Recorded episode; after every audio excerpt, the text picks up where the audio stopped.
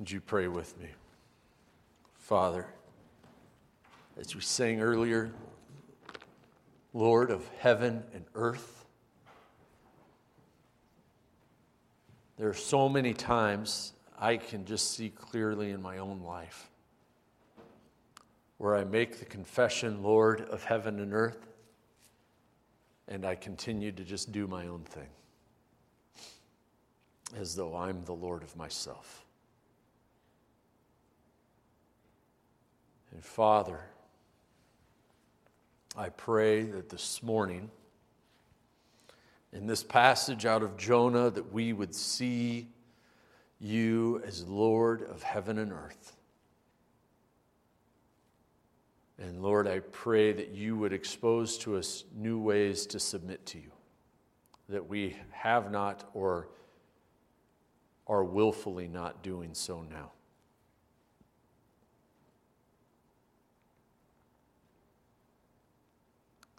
God, would you be at work in our hearts? And would the fruit of that be what the Spirit gives us in love, joy, peace, patience, kindness, goodness, faithfulness, gentleness, and self control? And may it also be what you desired Jonah to do in the first place, where we would tell people about the holy God who died on the cross for their sins so they can be forgiven. That we would tell people about a God who is full of grace. It's in Jesus' name we pray. Amen. Well, due in large part to my older sister, my parents would from time to time need a break of sorts, and so they'd get a babysitter. And occasionally, while that babysitter would be there, my older sister's younger brother would act up, and do his own thing, and get in trouble with the babysitter, which would inevitably lead to the babysitter telling me, sorry, I mean my older sister's younger brother, that his parents would be brought up to speed on the situation and that they would get to deal with it. This would lead to the greater inevitability of my parents learning what had been done and the impending punishment. There is a special kind of dread that comes knowing that you've done something wrong and that you're about to be on the business end of justice. That dread is exactly where we find Jonah. He's somewhere in the Mediterranean Sea in a boat in a storm, and he has been woken up by a captain who's used the same word as God to call him to ministry in the first place arise. And he knows now that this storm, it's about him.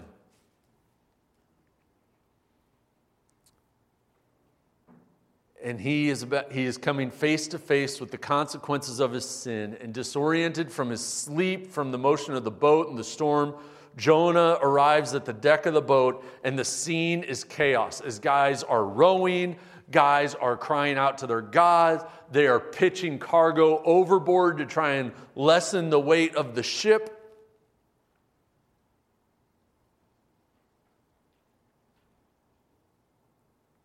And doing whatever else it is that panicked mariners do.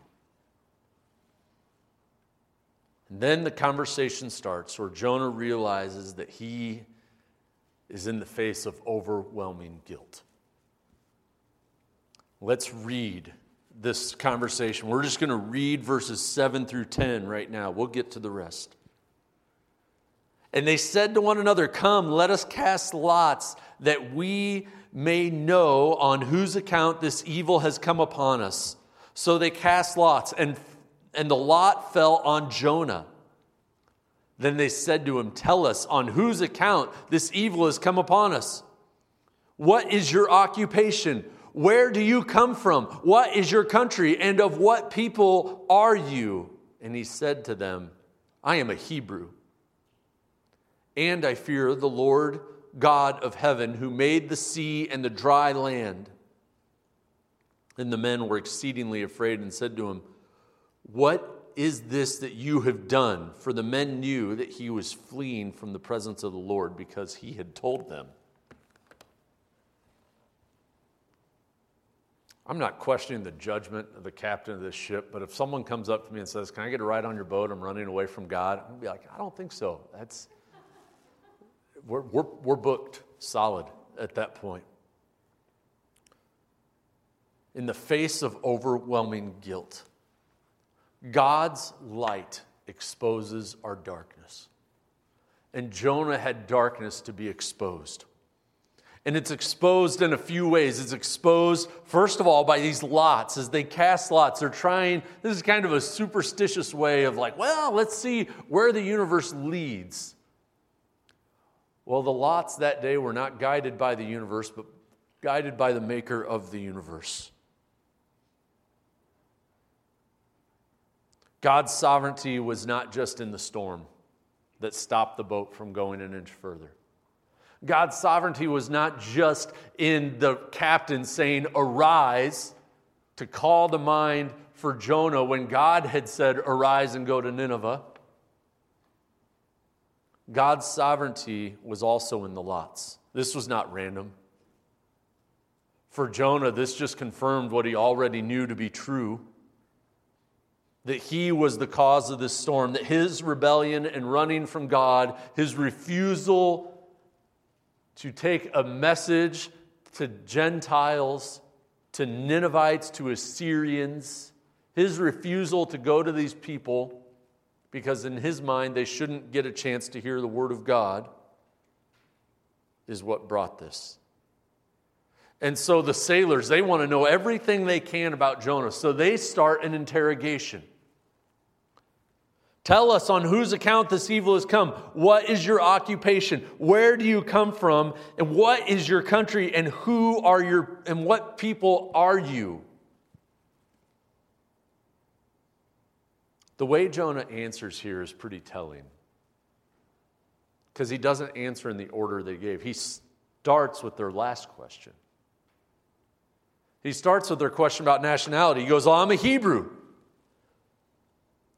Jonah tips the cards of his identity by giving his nationality first, even when it's the last part of their question, that his geopolitical identity is first and foremost, and his theological is second. And this could explain why he was so quick to flee from Nineveh, why he distanced himself from the sailors, because he even, you know, he didn't want to be by the Ninevites and he didn't want to be by these pagan sailors. He just went down as far as he could in the boat. I'm going to be away from them. I am different from them. He isn't like anyone else mentioned in the book so far. He is the lone Jew, the lone Hebrew, and he's separated themselves. And it could be, you know, and then he brings in his theology. Then he says, and I fear the Lord God of heaven. And this, this mixture of, of national identity and religious identity is pretty common throughout the world. Uh, a, lot of, a lot of global workers for the gospel encounter this. When they go to Japan, for instance, and they form a friendship, and that friendship goes to where the, the worker is hopeful, and it goes to evangelism, and they bring in Jesus, and the person says, Well, I, I see what you mean. Yeah, that's, that's, I see the truth in that, but I'm Japanese, and to be Japanese is to be Buddhist. Or I'm Indian, and to be an Indian is to be Hindu. Or I'm from the Middle East or North Africa, and to be so is to be Muslim.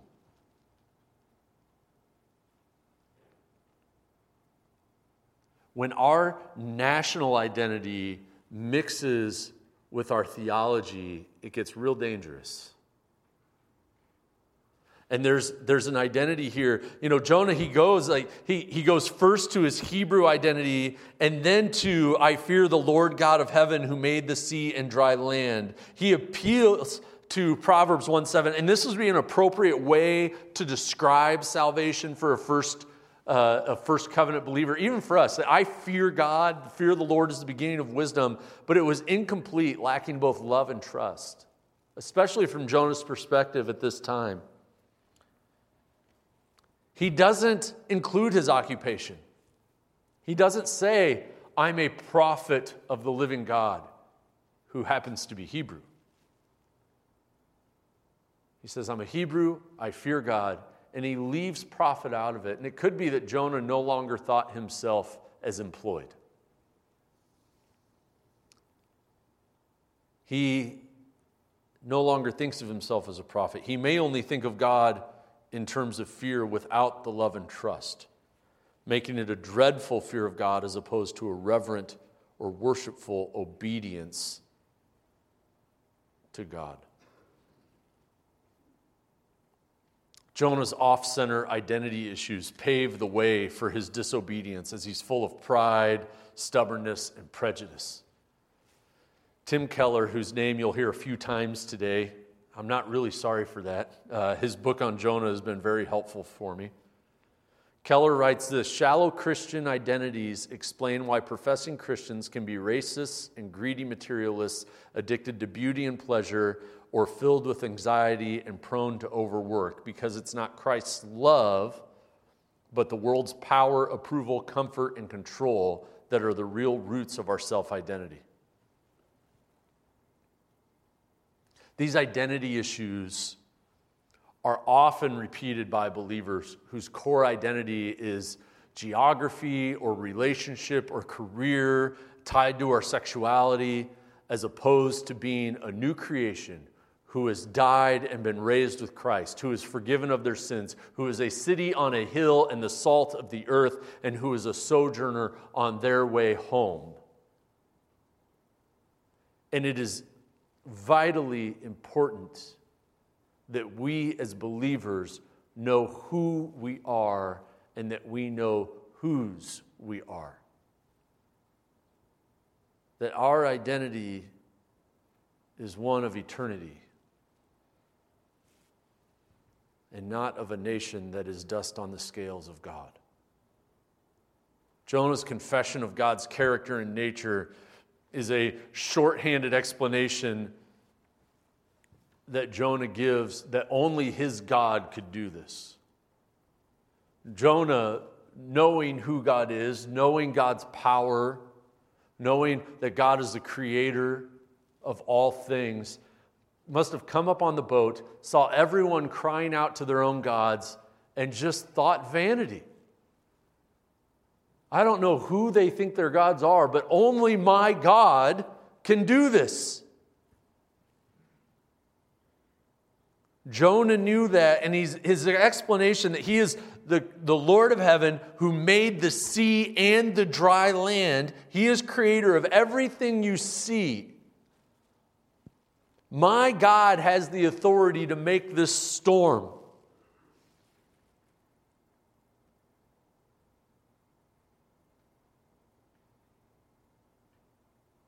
And his overwhelming guilt becomes apparent not just to Jonah, which it has been, but it becomes apparent to the sailors. What have you done? This is not a, oh, and what did you do to make this God mad? It was, why have you involved us in your guilt? type question.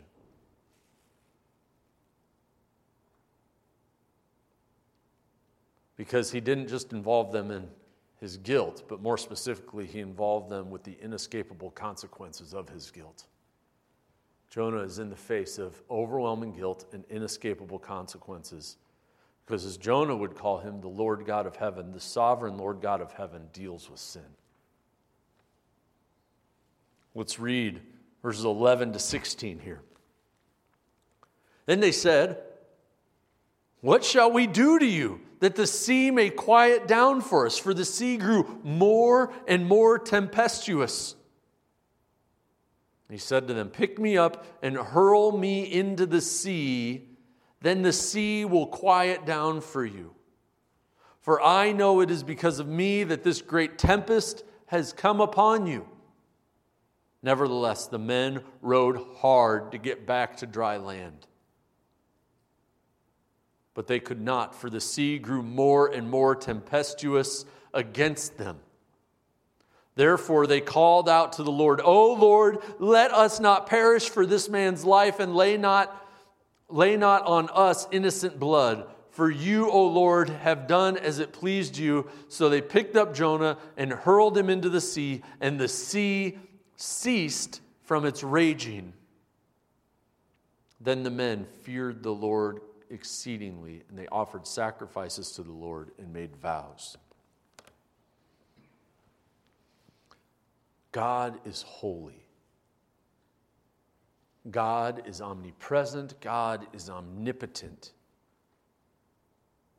We cannot hide from God or outrun him. He always finds us, He always catches us. But it doesn't stop us from trying in a lot of ways.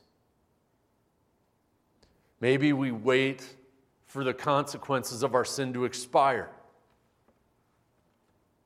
If I, if I just get, if I can just put a couple years between me and this action, it'll be good we try to justify it, or we pretend that it never happened at all. None of that works. You will reap what you sow. God will not be mocked. God always finds his children and he brings correction because he is a loving father and he brings the consequences in order to realign our hearts with his or to better align our hearts with his. That we need to see that sin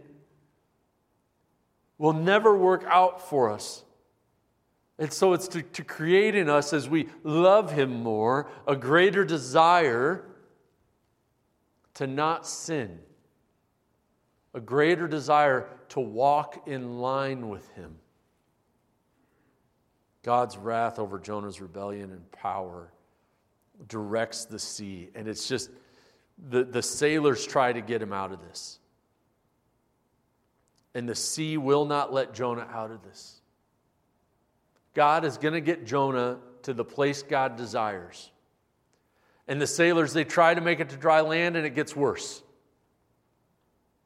I imagine this scene where the sailors they, they, try to go to dry land over here and the wind comes from this way no matter which way they try and go the wind just blows against them that it's a swirling wind keeping them in one spot unable to get away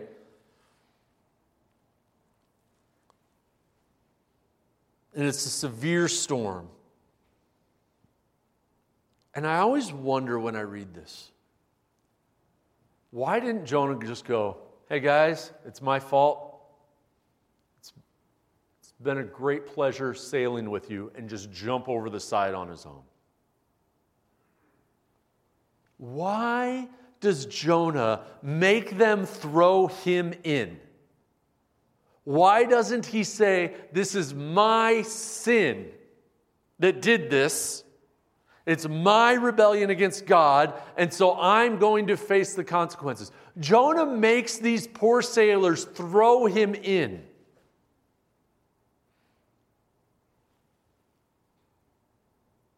Jonah is afraid to face God's wrath.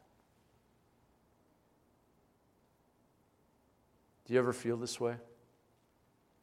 Do you ever see a consequence for your actions just hanging out there? And I just, it just paralyzes you. It just paralyzes you. Have you,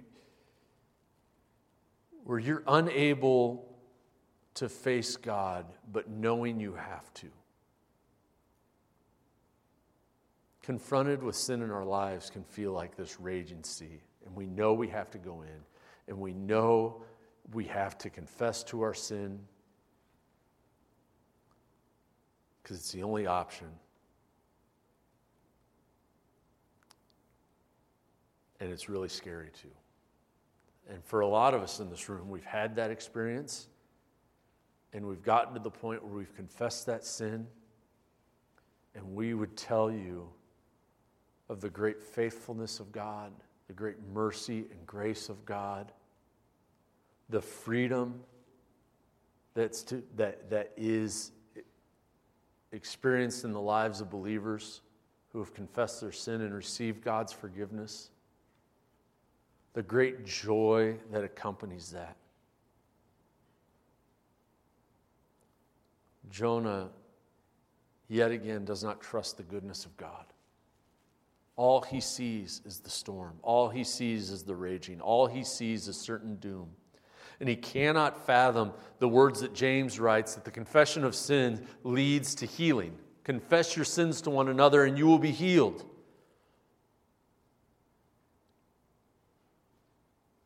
Oh, that we would stop trying to avoid God. And maybe God, in some very obvious ways, is making himself abundantly clear to you, something that needs to be owned up. And maybe you're just wanting to run out of this room because you're tired of feeling it.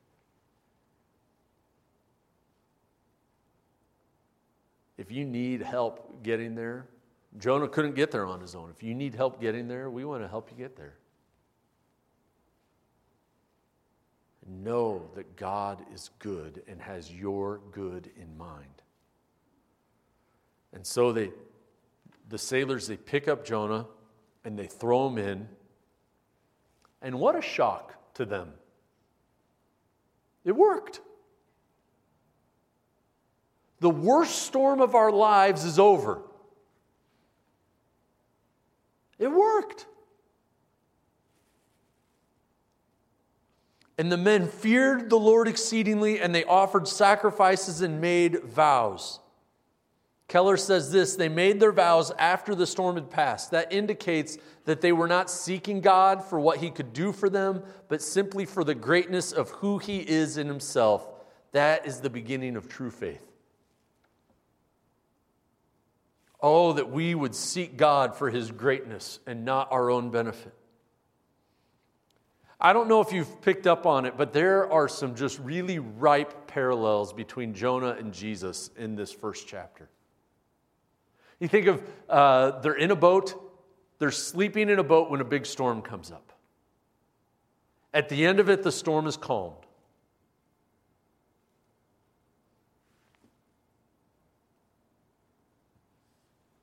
They both, Jesus draws a comparison to the book of Jonah that as Jonah was in the belly of the fish for three days, so he would be in the ground for three days.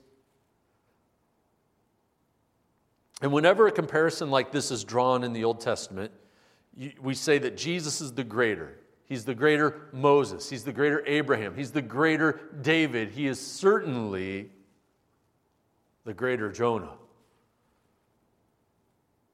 Because of all the similarities, there are a lot of differences, particularly this that Jonah made them throw him in, and Jesus lays himself down for us.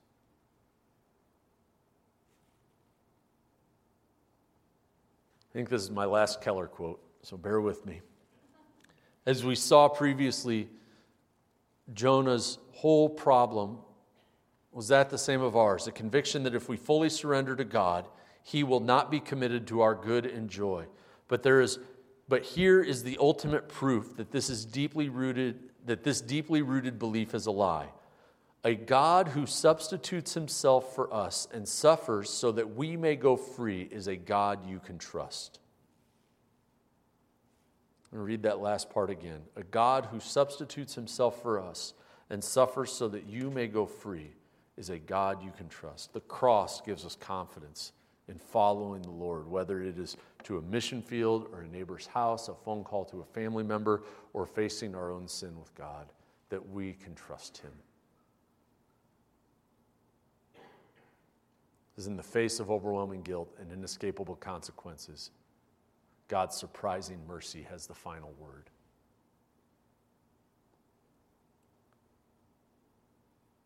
The thing about God's character and nature that Jonah didn't apply to himself is that the Lord God of heaven is rich in mercy.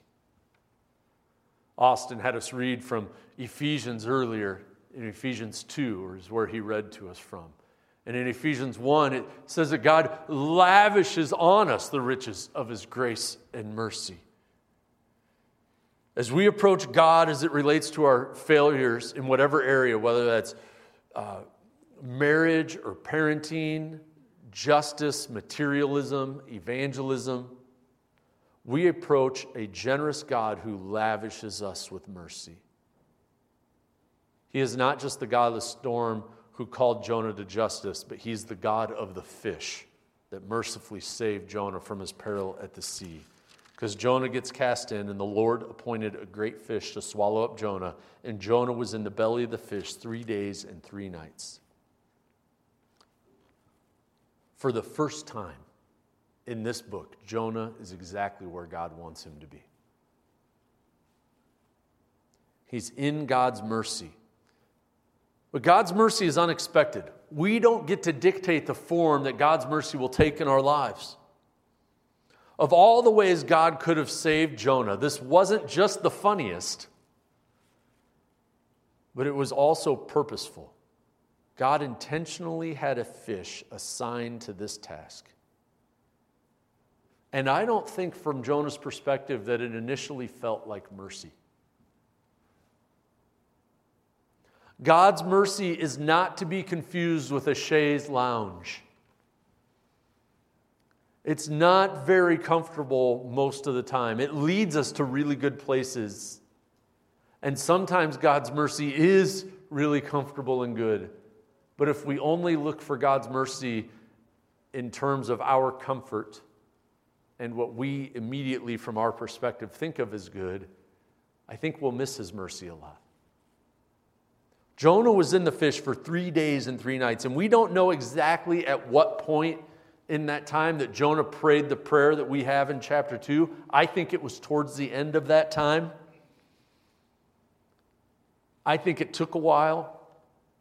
There may have been moments, and I think there most certainly were moments in that fish where Jonah continued to doubt God's goodness.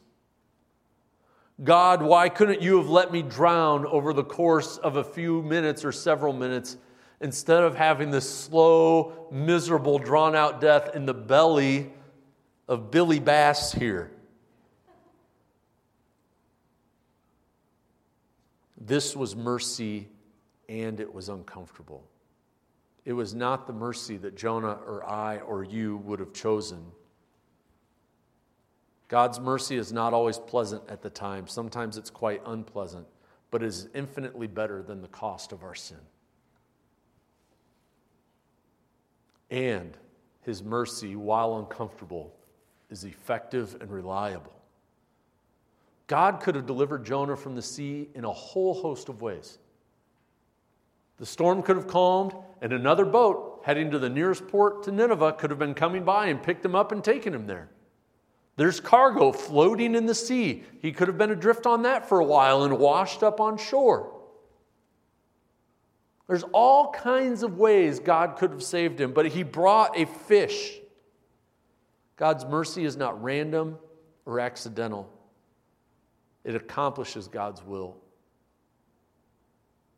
And the form of his mercy can be unpredictable the form of His mercy can be unpredictable, it can lack comfort, it can be scary as anything else, but it is good and it accomplishes its work. You can trust God's mercy. This is the mercy of a God who lays himself down for us. And so I want to I want to do what I did last week, and I just want to close with some questions. Are you hesitant to repent of a particular sin?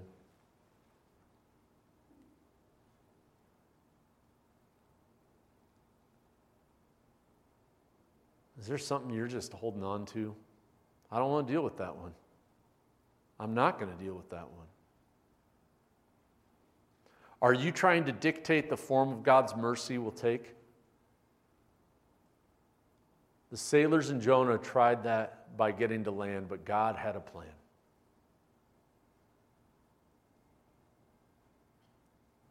So, are you trying to tell God, I'll, I'll, I'll confess my sin, but this is what you have to do? We don't get to do that. Do you trust that God has your good in mind? Will you submit yourself to that and quit trying to control?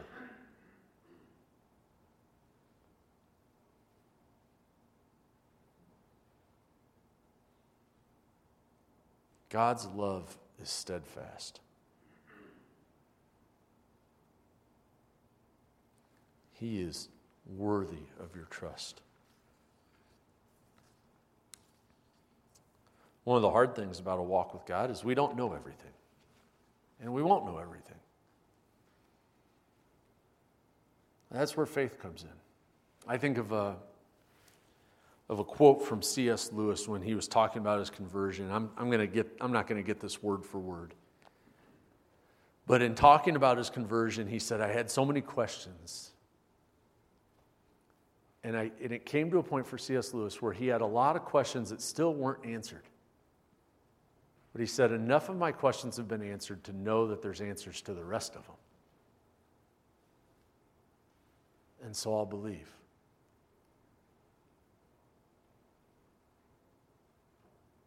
Maybe you just need to be at a similar place. God, I, I don't know everything about your mercy, but I know enough of it that I'm just going to trust you in this. Would you pray as the praise team comes up? Heavenly Father, you are so good. You have given us so much. You gave us your Son. And God, we, I pray that you would do the work in us, that we would walk fully with you. Not trying to control or dictate the terms of our salvation, but walk fully with you as the Lord of heaven and earth who made us his own. It's in Jesus' name we pray. Amen.